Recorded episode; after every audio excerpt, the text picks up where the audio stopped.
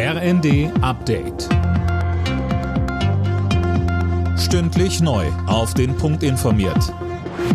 Ich bin Daniel Stuckenberg. Guten Tag. Die Stunden von Lützerath sind offenbar gezählt. Am Mittag will die Polizei bekannt geben, wie und wann das Dorf am Tagebau Garzweiler 2 geräumt werden soll. Tausende Klimaaktivisten sind vor Ort. NRW-Innenminister Reul befürchtet, dass der friedliche Protest eskalieren könnte. Er sagte im ZDF, das Risiko ist groß, dass es auch wieder von Minderheiten beherrscht wird. Die meisten, die da demonstrieren, sind vernünftige Menschen, die ein echtes Anliegen haben. Aber es gibt immer eine kleine Gruppe, wir haben das diese Nacht oder gestern Abend wieder erlebt, große friedliche Demonstrationen und plötzlich eine kleine Gruppe, die dann Polizisten mit Steinen beschmeißt und ähnliches mehr. Im Fall der beiden Terrorverdächtigen aus Castro-Brauxel hat die Polizei am Morgen weitere Gebäude durchsucht. Die beschuldigten Brüder sollen Zugang zu zwei Garagen gehabt haben. Die Einsatzkräfte suchten dort nach Giftstoffen, die die beiden Iraner nach Angaben von Geheimdiensten besorgt haben sollen.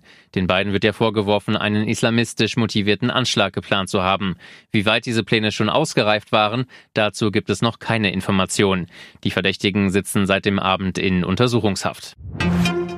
Nach dem Sturm auf das Regierungsviertel in Brasilien hat sich Präsident Lula einen Überblick über die Schäden verschafft. Eileen Schallhorn, am Abend hatten ja hunderte radikale Anhänger seines Vorgängers Bolsonaro in der Hauptstadt Brasilia randaliert. Ja, im Präsidentschaftspalast, im Kongress und im obersten Gerichtshof wurden Büros komplett verwüstet und wertvolle Kunstwerke zerstört. Inzwischen hat die Polizei die Lage aber unter Kontrolle. 200 Menschen wurden festgenommen. Außerdem wurde der Sicherheitschef der Hauptstadt entlassen. Der war mal Justizminister von Ex-Präsident Bolsonaro der hat die Ausschreitungen übrigens in einem Tweet verurteilt. Präsident Lula wirft seinem Vorgänger allerdings vor, die Angreifer ermutigt zu haben.